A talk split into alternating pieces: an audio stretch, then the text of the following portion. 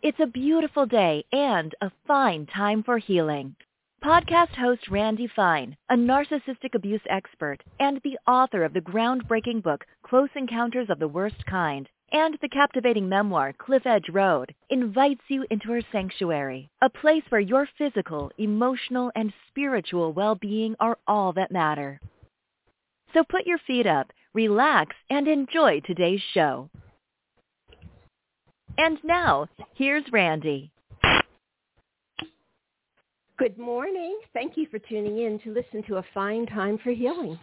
I am your show host, Randy Fine. When bombs are dropping everywhere, some freeze, some flee, some panic.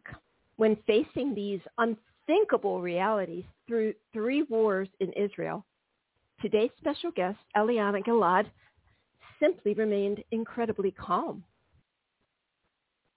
Sitting in a chair in Northern Ireland as the bombs descended, she opened deeply to her inner voice and new peace.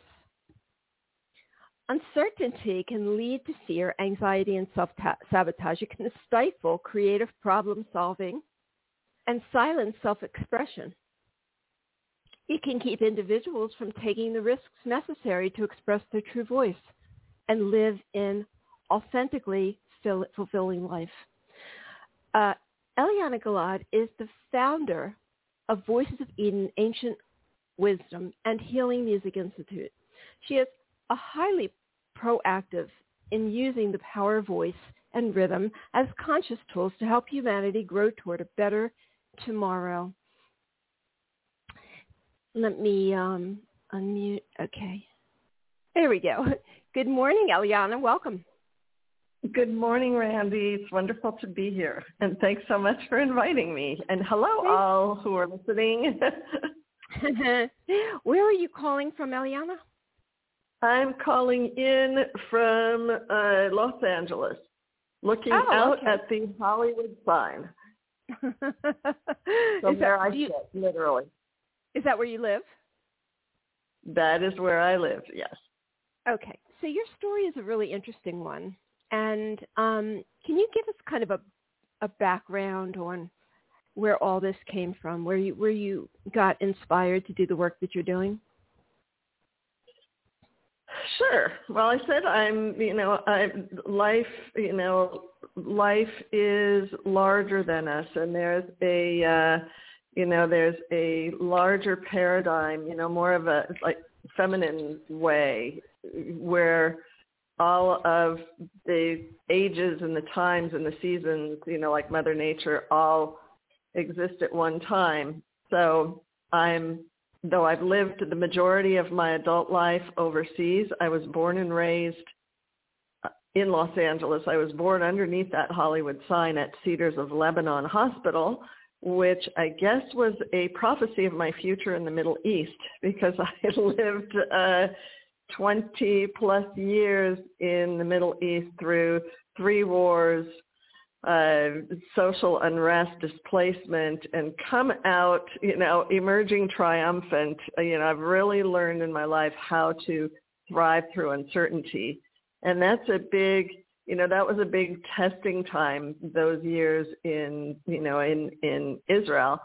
And yet my entire life since being born underneath that Hollywood sign, from the day I came into, this life onto this earth, I knew that I had this clarity that we each have a gift, and a voice that nobody else has. And it's part of the game of life to discover what that is and then share that. And, being born and raised in the U.S., I really had, it expressed itself in achievement and, looking good, even though I was conscious coming in. But you know how there's, that feeling, Randy, where, and so many I think are feeling it these days, where, there's something inside of you, a nudge and, an inner clarity that's driving you, though you might not have words for it. And do you know what I'm talking about? I do. And actually, that I didn't have that my entire life, but I had it well into my adult life, probably in my Middle Ages.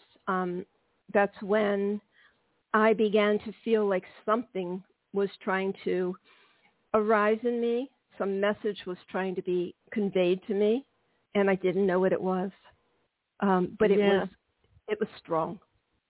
Yeah. It was very strong. Yeah. I mean, for me, well, it came to a point for me in my early 30s. You know, it's that, and for listeners, you know, if you're not quite sure what we're speaking of, you know, what I'm really noticing it with a lot of our clients today, it's like they come in overwhelmed with anxiety, you know, and feeling discouraged and disconnected, because we're very conscious people, you know, but disconnected from our authentic expression, and doubting, you know, maybe I think a lot of people are hearing their inner voice, but not trusting it, you know, doubting it. And then that causes such anxiety and such overwhelm and depletes us. And then we have everything going on outside that, you know, will just exacerbate that. That's so true. I mean, anxiety is probably the biggest complaint that people have. So this book that I'm holding in my hand, Emerge, Thrive Through Uncertainty, Emerge Triumphant. This is the second book in the series. And the first book was called Miriam's Secret, Revealing the Ancient Wisdom of Feminine Leadership. So you've revised, updated, expanded.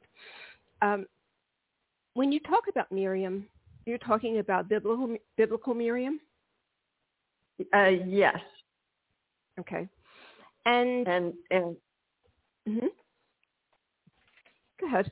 So yeah, the biblical prophetess Miriam, and when I say biblical, please, this has nothing to do with religion or a dogma or a belief system. So listeners, whatever you hear, this doesn't have anything to do with religion, even though in biblical sources we hear about prophetess Miriam. The prophetess Miriam is an archetype of feminine leadership. I'm born of the Levite tribe. So I'm direct descendant. You know, I'm Levite tribe on both my mom's side and my dad's side. Again, nothing to do with religion. Nothing to do with religion. Right. But hers is, you know, pre-biblical times, actually, for the majority of our human existence, you know, 40, 50,000 human civilization, not existence, civilization.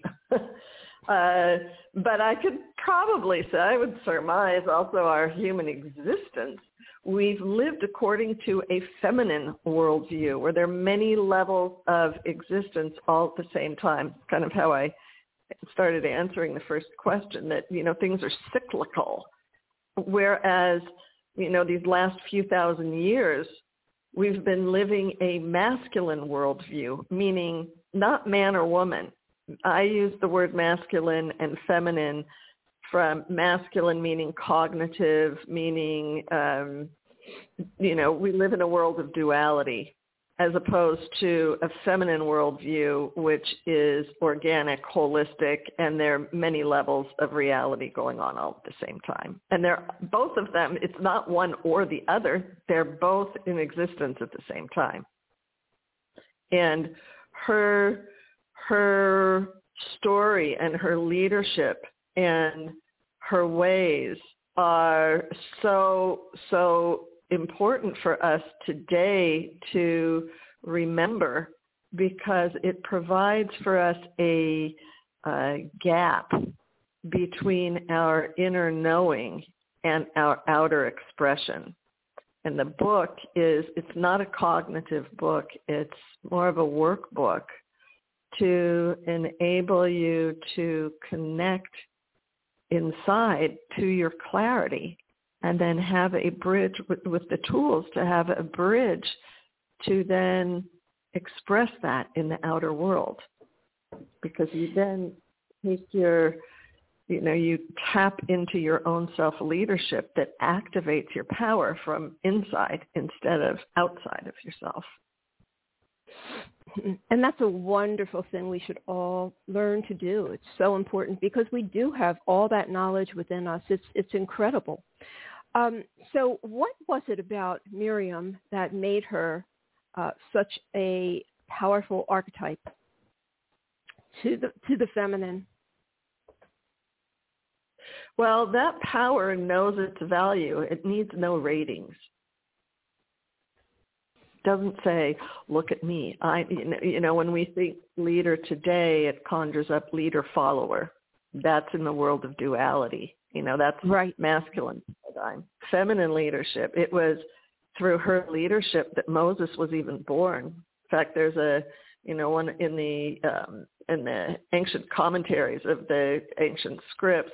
It's told that when the Pharaoh decreed murder of the firstborn Hebrew males, their father, Amaram, who was head of the community, said, no way, no, they're not going to murder the firstborn males. I'm going to divorce my wife. They're not going to be, and the whole community will follow suit. There won't be any babies. And Miriam comes to her father and says, Father, your decree is worse than Pharaoh's because he decreed, the murder of firstborn males, and you're decreeing the decimation of your entire people. So listen to me, and listen to me good. You take your wife back. You will have another child that will be born, and he will be the leader that will lead humanity into the next, into the next phase. And the father listens to her. There's a lot more connected to that. And in the book, there are exercises too, of, how do you, when you made a mistake or you kind of find yourself sabotaging yourself, how you could actually allow for that to turn around to be your best friend. So the father listens to the daughter, and he takes his wife back, and Moses is born. And it's she, you don't need to know Bible stories. And again, this has nothing to do with religion or dogma, no need for it, or belief system. Maybe you've seen the Disney movie, the little princess, right? Right. The sister takes the baby down to the river. Well, that's Miriam.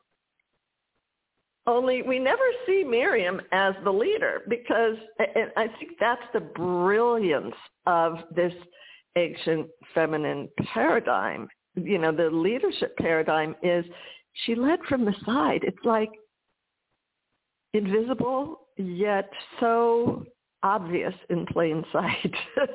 And God bless that, because we have, in all of the tools that the ancient leaders and the healers, leaders would go to temples and they would avail themselves of special applications, of sonic applications that would bypass the intellect and bring them into their inner knowing, to higher mind. And that would bridge that higher knowing to the cognitive, such that there would be a balance. And then they'd have the clarity to know what to do next, and without anxiety. And that's what Voices of Eden is, a resurgence of that whole way.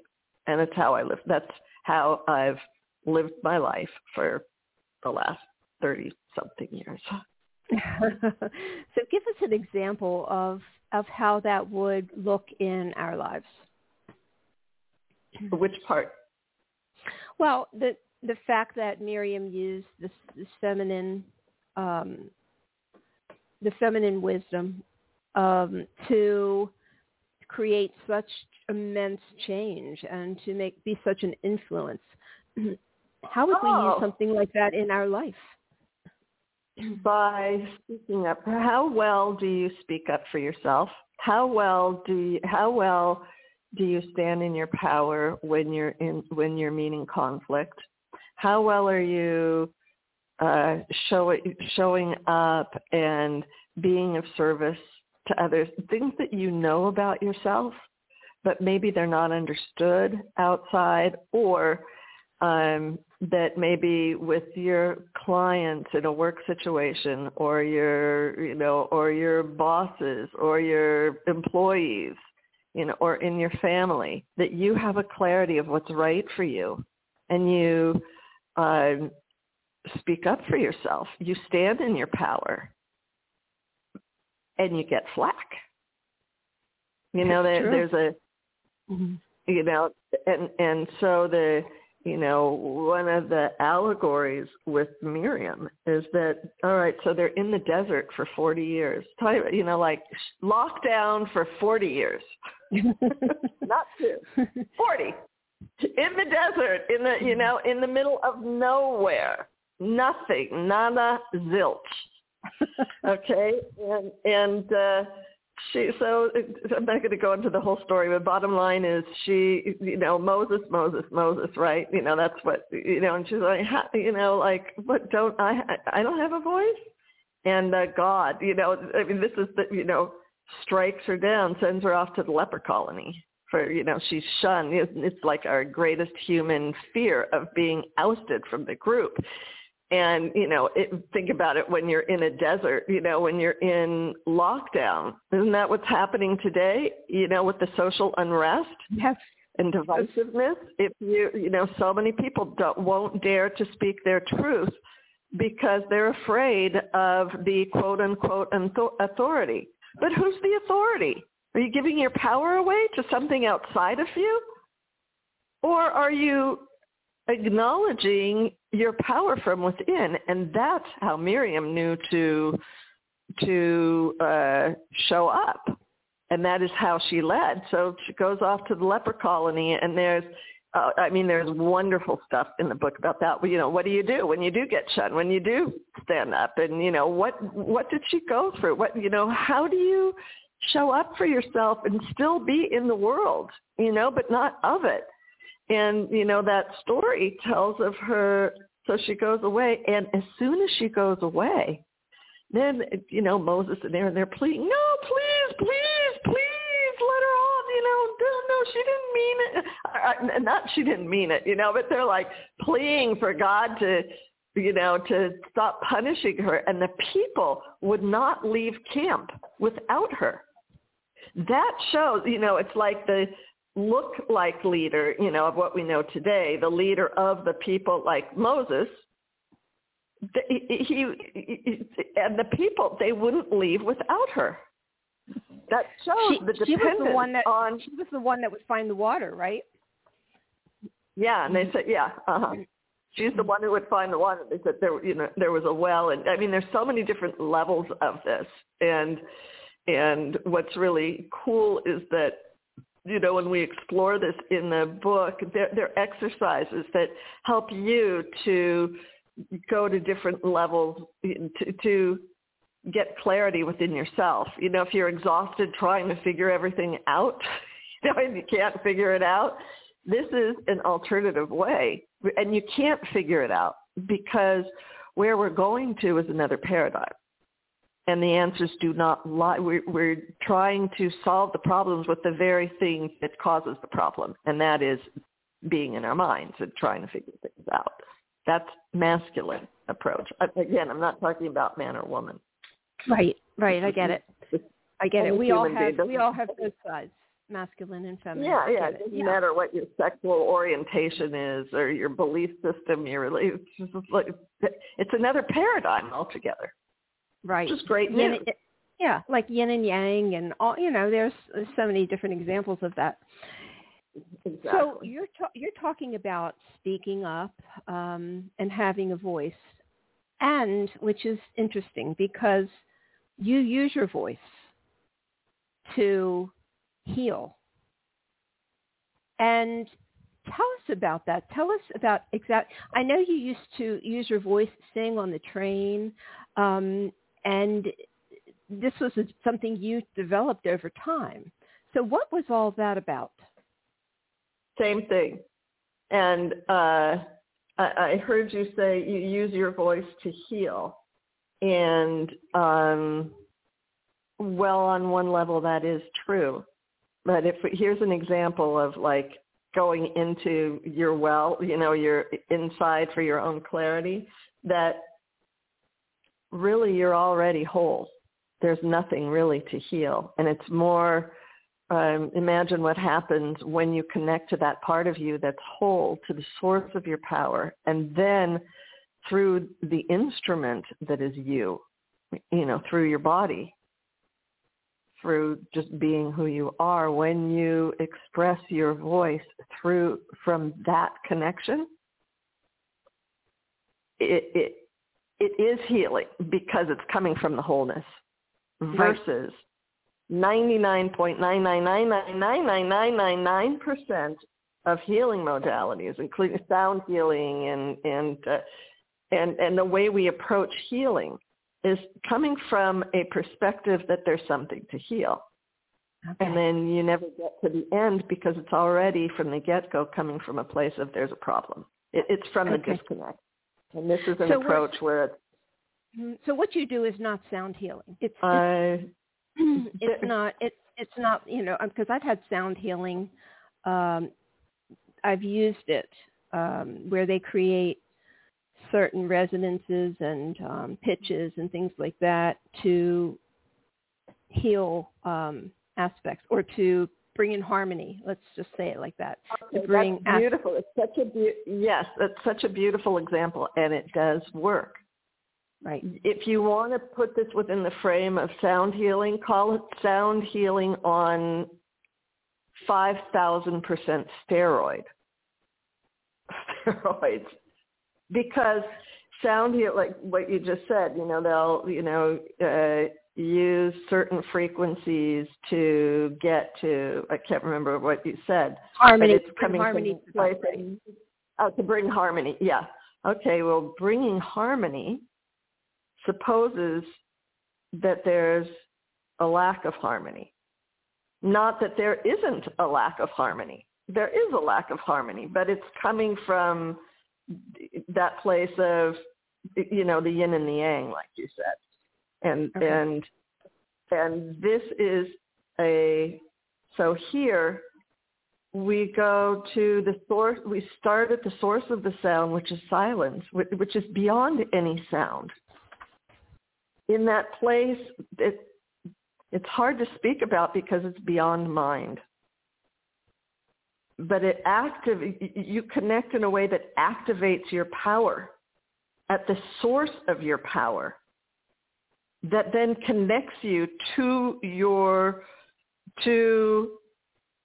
the sound that is resonant with the wholeness that is already there. Does that make sense?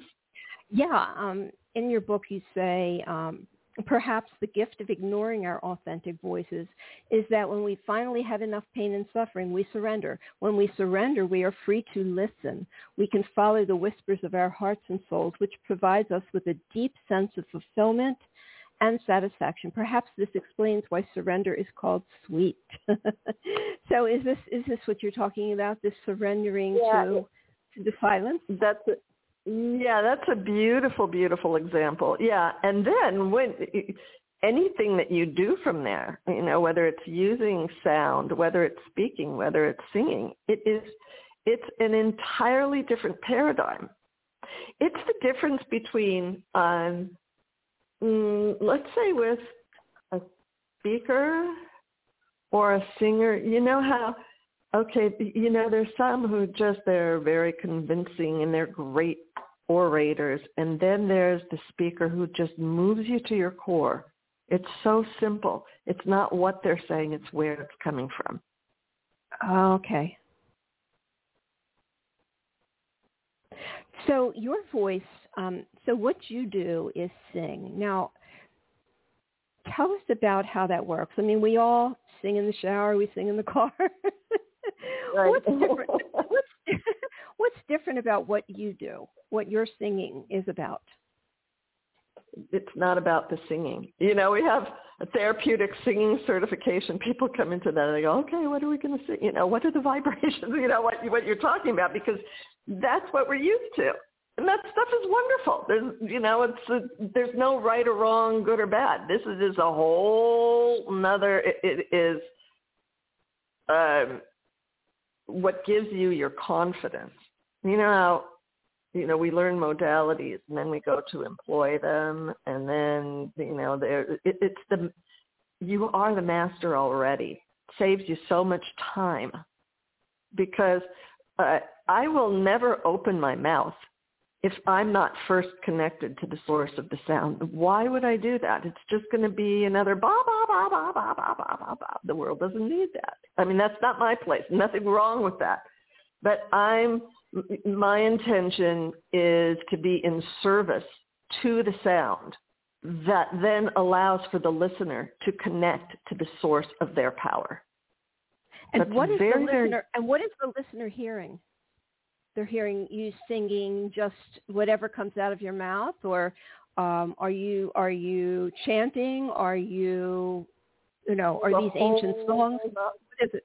No, they're not. No, they're not ancient songs. There's a whole pattern. You know, we you know, in order to bring this forward. Not this singing forward, but what this whole, it's not just sound either, or your voice. It's an entire self-leadership, self-knowing approach, such that how do you talk about that? Number one, it took me 12 years to even be able to enunciate anything about this. I'm still learning, you know. Now I'm on, you know, the book tour and, you know, radio, where like 30-second sound bites, and I got to go back to my CBS background. Right, exactly. It's another paradigm. I'm sorry, what was your question? I got off track. No, that's okay. That's okay. I was just kind of asking. Well, your life has been about using your voice. You were, you did voiceovers. French Olympics, and you know, you've worked alongside Marianne Williamson, and then the Don't Worry Be Happy recording artists Bobby McFerrin and Neale Donald Walsh and all those kind of things. So you've used your voice quite a bit in life. Yeah. Now here's the thing: how did I get to Marianne, Deepak Chopra, all those places? I didn't go market. It came to me. That's part of the feminine leadership part. That's how powerful this is. I don't have anything to prove. I'm in, you know, I'm in service to, you know, that clarity that I've received. My role in this life is, you know, to be in service to the resurgence of this ancient way. It's my lineage. Nobody taught me this. Nobody told me go do this. It wasn't an idea that I went to go do. It's from within, and daring to listen to that.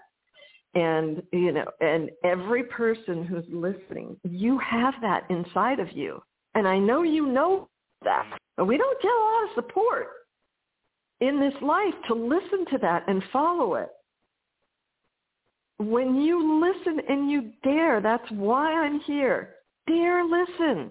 It will take you to good places, and you have something that no one else has, that you won't get to it by following 12 steps to something, and the this vibration and the that vibration and the, I'm just using that because that's what we're talking about. You know, it's not outside of you. Your answers are inside of you. Okay. And this is, you don't need any approach. You don't need Voices of Eden. Boo-hooey. That's what comes through you. You already are. How difficult is it to express what's in your heart? Sweetheart, right. It's right there. You're so valuable. It's right. Just that we have lifetime in, lifetime out programmed inside of ourselves, you know, in that beautiful cognitive mind of ours, you know, that's trying to keep us small, that it, you know, that it's another thing outside and another thing outside and the this and the that and the other thing. And what this approach really helps us to do is break that habit. It's not any new... There's nothing, right. You know, the ancient scriptures. Right. There's nothing new under the sun, yeah, except the concept is very easy to understand. The part This conjures up images of Yoko Ono screaming because it's coming from the depth of her soul.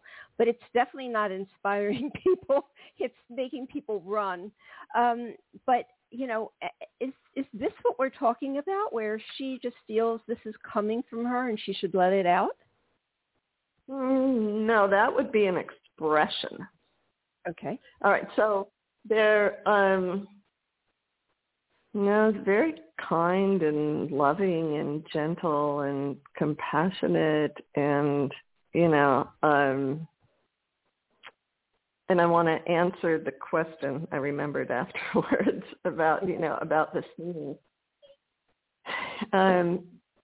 So when you mentioned my singing on the trains, you know, after yes. CBS. Yes. What would people have been experiencing when they were on that train? Well, would they have been hearing you singing songs, or what would they have been experiencing? Then I was singing. That was 1992. Wow, it's 30 years ago now. Amazing. What you would have experienced then if you got on the RERB train and you saw Eliana Gilad get on that train, she would have been singing a Hebrew spiritual and Amazing Grace. And it wasn't about singing those spirituals. It was that they were the tool that would stir up what was underneath. Am I crazy? Am I nuts? Have I become a bag lady? What am I doing here on a train after broadcasting the Olympics to 60 million viewers in the United States? Have I totally gone off my rockers? What will they say back in Hollywood? That's what was going on. It wasn't about the singing. It was the stuff would come up, and I put the releasing, the letting go first. Put your freedom first. And why on the train? Because that's what my why on the trains, because, you know, like I said at the beginning of the interview, that, you know, I knew coming into this life that each one of us has a role. And for, you know, from age 0 to, took me 30-something years to discover that, you know, what am I doing here? What am I doing here? What am I doing here? And, you know, and then, you know, I got enough clarity that, like, the U.S. isn't my place. I left the States, ended up in France, you know, ended up had thrown away my television set here, ended up broadcasting the Olympic Games from, you know, from Europe to, and I had never done that before, did it in one take. Listening within and putting and daring to trust what I'm hearing. I call this in the book and, you know, in all of our trainings, it's like the 3 C's of feminine self-leadership. It's 1, you have to first dare stop long enough to listen to yourself. Because if you're trying to figure it out, we're still in the cognitive place. And the answer just isn't there.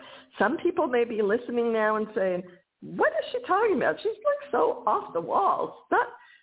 You know, the sound bites aren't clear. This woman's out of her mind. And you'd be absolutely correct. I am out of my mind. I am totally out of my mind. And you got to be willing to go out of your mind, because when you go out of your mind, there you connect to your knowing, and that provides you with wisdom, and that provides you with the very clear, concrete guidance. That's how I got to CBS. Like, would you like to broadcast the Olympics? Would you like to present at the Chopra Center? Would you like to present before the United Nations 3 times? Would you like to be on stage with Bobby McFerrin? Would you like to be with Marianne Williamson and Don, you know, all these names that you spoke about? It's like, that's where it comes from. Not from being any particular thing, just being of service. Right. And so, you know, I got to again, even after CBS, found myself working for a living. And at the end of that year, I go, you know, God, I can't do this anymore. I need to know why I'm alive. What is my role? And it's not having a job, you know, as sexy as things could be. It looked great from the outside, but it felt achy from the inside. And during those Olympics, I prayed to use my voice for a higher purpose. And I decided that if I get the bell ringing inside, I'll say yes to the work. And if there's no bell, I'll say no. What? But you can't. How are you going to have money? How are you going to pay? You know, all that stuff. But I was on this do or die mission. And I would rather be dead than live this hell that I was living inside of myself. And so I said no enough times that I did run out of money, and I didn't eat for 2 days. I literally was on this do or die mission. That's how important it was to me. Not that everybody has to go there. That for me was what it was. And I had this, but I had a monthly Metro pass, so I could ride around the trains of Paris. And I heard about this spiritual support group for creativity. So I thought, well, I'm going to go there and imbibe some inspiration. I don't know what to do. And from the Metro to the meeting place, I remembered that everybody's supposed to bring something with them. And, you know, I was this yuppie on the spiritual path. I wasn't a singer, but I remembered this Hebrew spiritual from my Hebrew school days. I thought if I need to share something, I'll sing that, but I won't have to because I'm going to just sit in the corner and imbibe the inspiration. And I get to the room, and they're sitting in this huge circle.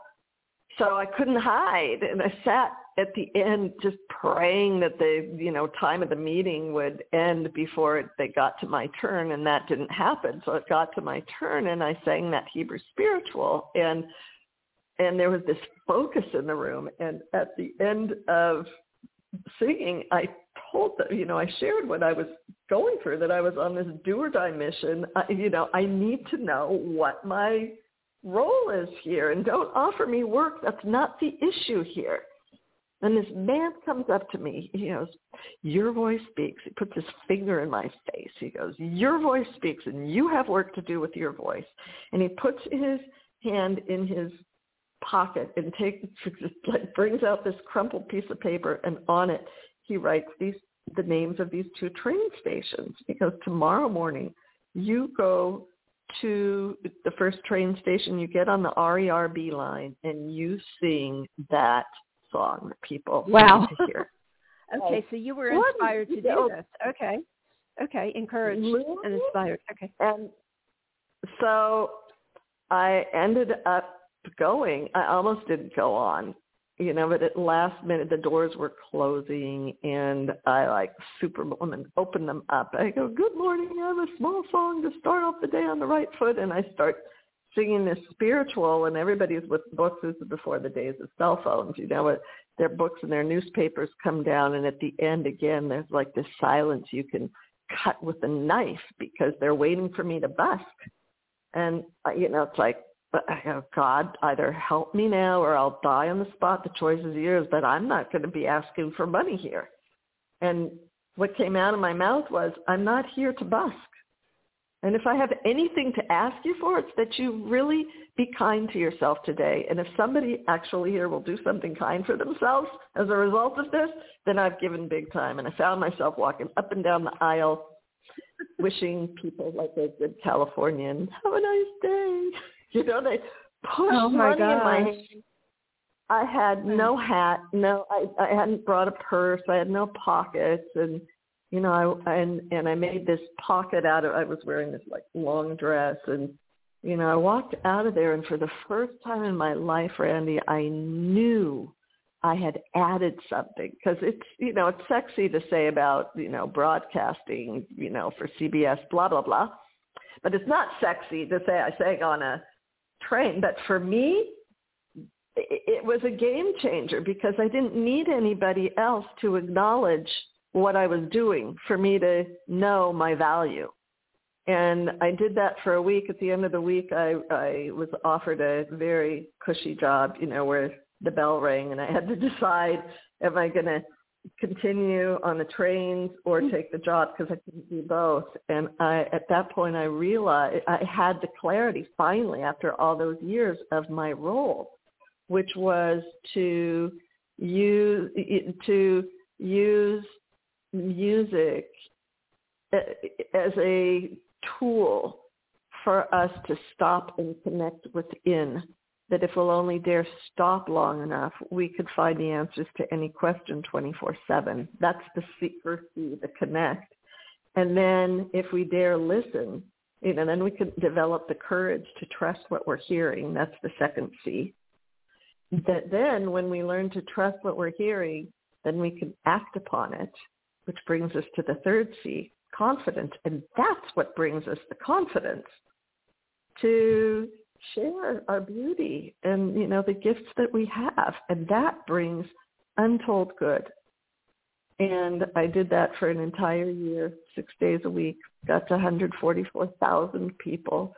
Amazing stories, miracles happen, and people would go, my God, that's a book, that's a movie, you've got to write it, and I said, I will one day. And you got to be on media. And it's like 30 years ago is when I promised, I made that commitment. So Miriam's Secret and this book and this media tour are being on this show right now. And those of you listening, you're such a beautiful testament. You are living proof that good actually works, because that's a commitment I made to you to, avail and be of service in media for constructive purposes. Like when I moved to Israel, I did not continue with CBS because, it was clear to me I was going to be selling fear of, what's news, commercial news in the Middle East, it's war. And no, the world doesn't need another person selling war. Selling fear, excuse me, not selling war. We already have war inside of us. But when we solve the war within, then there's not a need. Then we learn how to make peace. That's what I learned living through those three wars in Israel. So the way we each express it, what comes from us, is not always going to be through song or music or whatever. It could just be the spoken word. That's beautiful. Yes. Different for each. Yes. Okay. Yes. That no need. This is not a singing modality. It's not a sound healing modality. Okay. It's not a drumming modality. There are elements of those things in them. And if you are a sound healer and you love those things, oh my God, people who love those things love this, because it takes your, it takes your speaking, it takes your singing, it takes whatever you do to an entirely different level. And in a way that's natural and, and comfortable for you, because it's a way to connect to your own authentic self-expression. It's not something outside of you that somebody's going to teach you that you then have to go use. It's a way to connect to the power that is residing right within you, and to start and to gain power and control over your voice, instead of you're giving your power away to those conditional voices, all in your head and outside. Right. So you also you talk about indifference, and I like what you say here. The worst form of cruelty is not hatred, but indifference. With hatred, you know where you stand. Indifference is a total lack of acknowledgement of worth, which is really interesting. I think it resonated with me, because the work I do is with people who have been abused by narcissists, people with narcissistic personality, who have been treated as if they're objects, and there's no acknowledgement of their worth. So when I read that, I'm like, yes. That is extremely painful for someone to be indifferent towards you. Yeah. And on both sides too. That's so powerful what you're saying, Randy. And think of the other side, the perpetrator. How much they are ignored, ignoring themselves. They're so disconnected from their own power. Absolutely. And so off, you know, that would cause them to behave, you know, that's how they behave. That's how they behaved. You know, if we knew better, we would, you know, we would be better. Yeah. And so even you say that in my heart goes, yes, such tenderness. People come out of these relationships not knowing who they are, not feeling they have any worth. And, you know, one of the questions that I ask the clients that I work with, I'm a narcissistic abuse coach, tell me who you are. Tell me, I don't want to know what you do. I don't want to know the roles you play in life. Tell me who you are. And it's complete silence. They say, you know what? I don't know. I don't know. And this is, and part of the work that I do is helping people open up from within and figure out what's there. So this, you know, this resonates deeply with me. And thank you for the work that you do. It's so, you know, that's so poignant and so important. And yeah, it's what I believe that's the inner motivation of my having the faith and the courage to walk this walk over these 30 years, because and I'm still learning, you know, it's what I love too. It never gets old, but it's like the more we become empowered, the deeper levels of that, the residue of the initial trauma comes up. I find it myself. Right. And the difference is that it helps me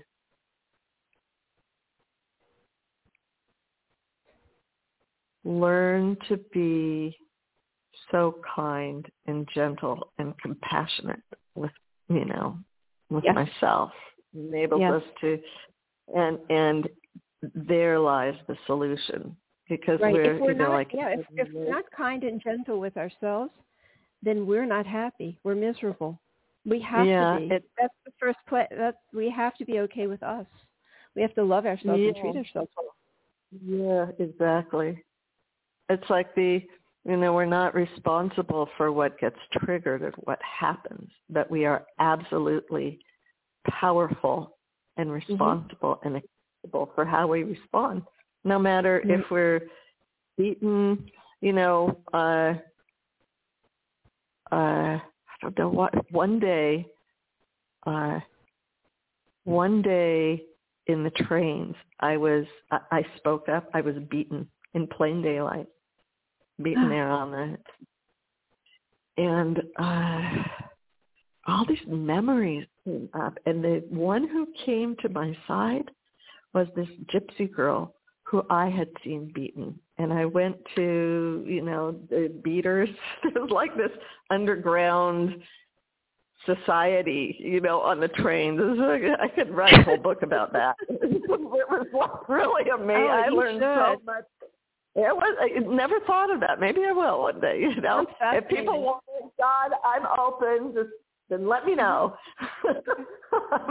But, you know, when that happened, you know, her kindness, and also the men, because when I saw her beaten, I went to the men, but I didn't talk down to them.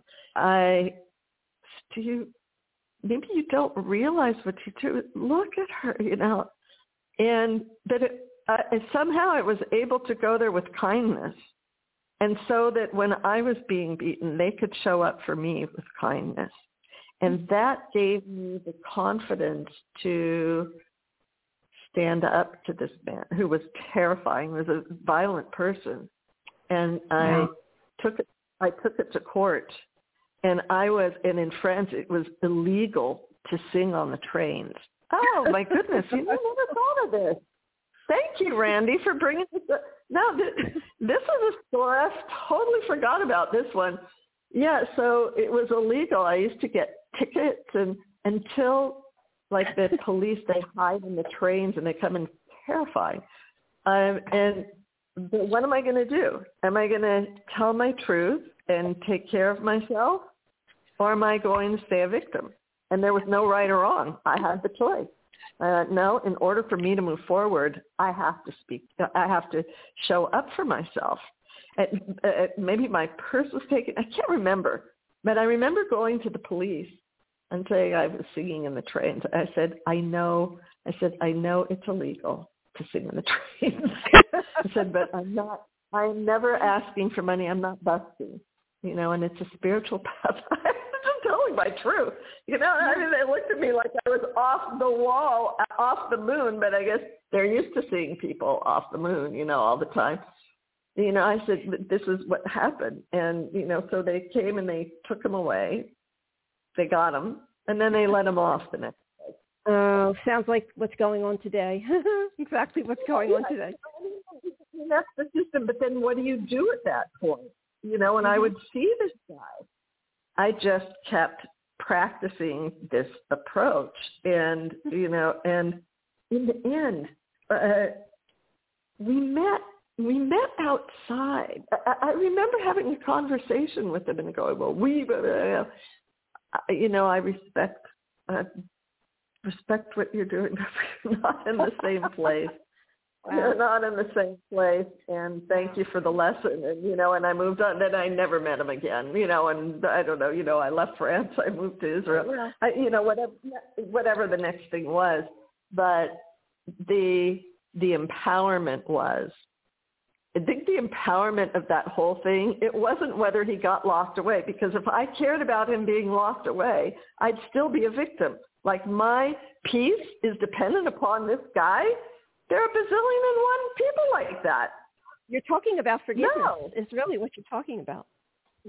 And even beyond forgiveness, it was more my willingness to say, because I had to give the details, and I was terrified to tell my truth, because my truth was against what the consensus was. It was against the physical law. Like I was doing something that was, yes. If you look from the outside, it was against the law, but I never asked for money. So it technically wasn't against the law. Right. And right. I have one last story, because given who your audience is, I think this could be very empowering too. So then I graduated to the inner city trains, to the SNCF, to the national train lines. and so one day I'm from Paris to Versailles, and I'm sitting at the Versailles thing, waiting to get on the train, and this policeman comes up, and I'm like inside, I'm terrified, and he starts chatting me up. He goes, "Where are you from?" I go, "I'm American." He goes, "Oh, American." I go, "Yeah." He goes, "Well, what's your, what do you do?" I'm like, "Oh, God." "I'm a singer." He goes, "A singer?" He goes, "What kind of music?" I said, "Well, spirituals." And he goes, "Oh, where do you sing?" And I, and then it's like, am I going to tell the truth? I said, "Well, all over." And then, that voice inside said, "Show up." I said, "I sing on the train." I said, the most important place, though, is on the trains. She looks at me like I'm from the moon. I go, "I know." I said, "I know that it's against the law, but I don't ask for money." I said, and you need to see what happens in the trains. It is so powerful. I said, and I respect the law. So when the train comes, I'm not going to get on. I really, I respect you. I respect your work. I'm not going to get on. And so the train comes and the doors open, and we're speaking there, and it's like, and the people are watching this conversation, and you can kind of feel the stress, because if a police is stopping you, there's something wrong. And so, I motioned to the police to, go ahead in the train, I'm not getting on. And he does the same to me. "No, Go ahead. Oh, my gosh. When I go on the train, I'm like, holy friggin' moly. And I say my little thing, good morning, I'm a small phone to start off the day on the right foot. It's a did ye abu, you know, and it's dedicated to you. And I point to the policeman who everybody has been watching. What's going on there? You know, is she getting arrested? You know, dedicated to you. And, you know, when the train rolls off, I mean, these are like, it would make a great movie. So any of you who you know, looking for a good, contact me, you know, I'm willing. You know, so okay. So the train goes off, and the next morning I'm at the station waiting for the train, and I see this group of three policemen coming towards me. They're motioning to me, and I'm like, holy moly, oh my God, I'm really in for it now. Because, you know, I spoke of, oh God. They go, are you the woman who was at, you know, this other station? Were you talking to a policeman? And I said, yeah. They said, do you know who that was? I said, no. Because that's the general, you know, like the director general. I'm like, oh. Oh my God. I'm like, God, help me. I, you know, I'm like waiting for them to cart me off. They said, he told us about you, and we want you to know that you can sing on the train. I'm like, what? Well, these stories are long. You know, we have to stop, Eliana, because we only have a few more minutes, and I just wanted to make sure that we get all your information out. Do you have a website? Yeah, in fact, if there are any of you, so for the book, it's VoicesofEden.com/book. Okay. And there we have, in honor of the book's release, I've also put together a free workshop. So if what we're speaking about resonates with you, it's a workshop to discover how to confidently express your authentic self without anxiety. It's a free experiential workshop that helps you to get clear and connected to your own self-expression by aligning to your own, you know, feminine archetype, where you gain clarity on what's blocking your self-expression, and you can go beyond your anxiety by recovering your own inner guidance. You can unleash your authentic voice by connecting to its true source, and then tap into your self-leadership that will activate your power from the inside of you. Sounds great. Okay. And so you gave us both websites. Did you give us both? Yeah, well, you'll find it at the top of the book site, and you can also find it directly at EmergeTriumphantNow.com. Perfect. Okay. Well, thank you so much, Eliana. It's been really great talking with you. I love to present just different ways of different perspectives of how to live the best life. And your perspective is obviously very unique, but I think that's important. I try to give everybody the opportunity to experience every kind of healing modality or ways, self-improvement modality, so that they can grab on to whatever resonates with them. So I thank you for bringing your story and your wisdom, really. I mean, this is your wisdom to how to find ourselves and be whole within ourselves. Thank you for bringing that to us today. I know that you've been very inspiring to many. Thank you so much.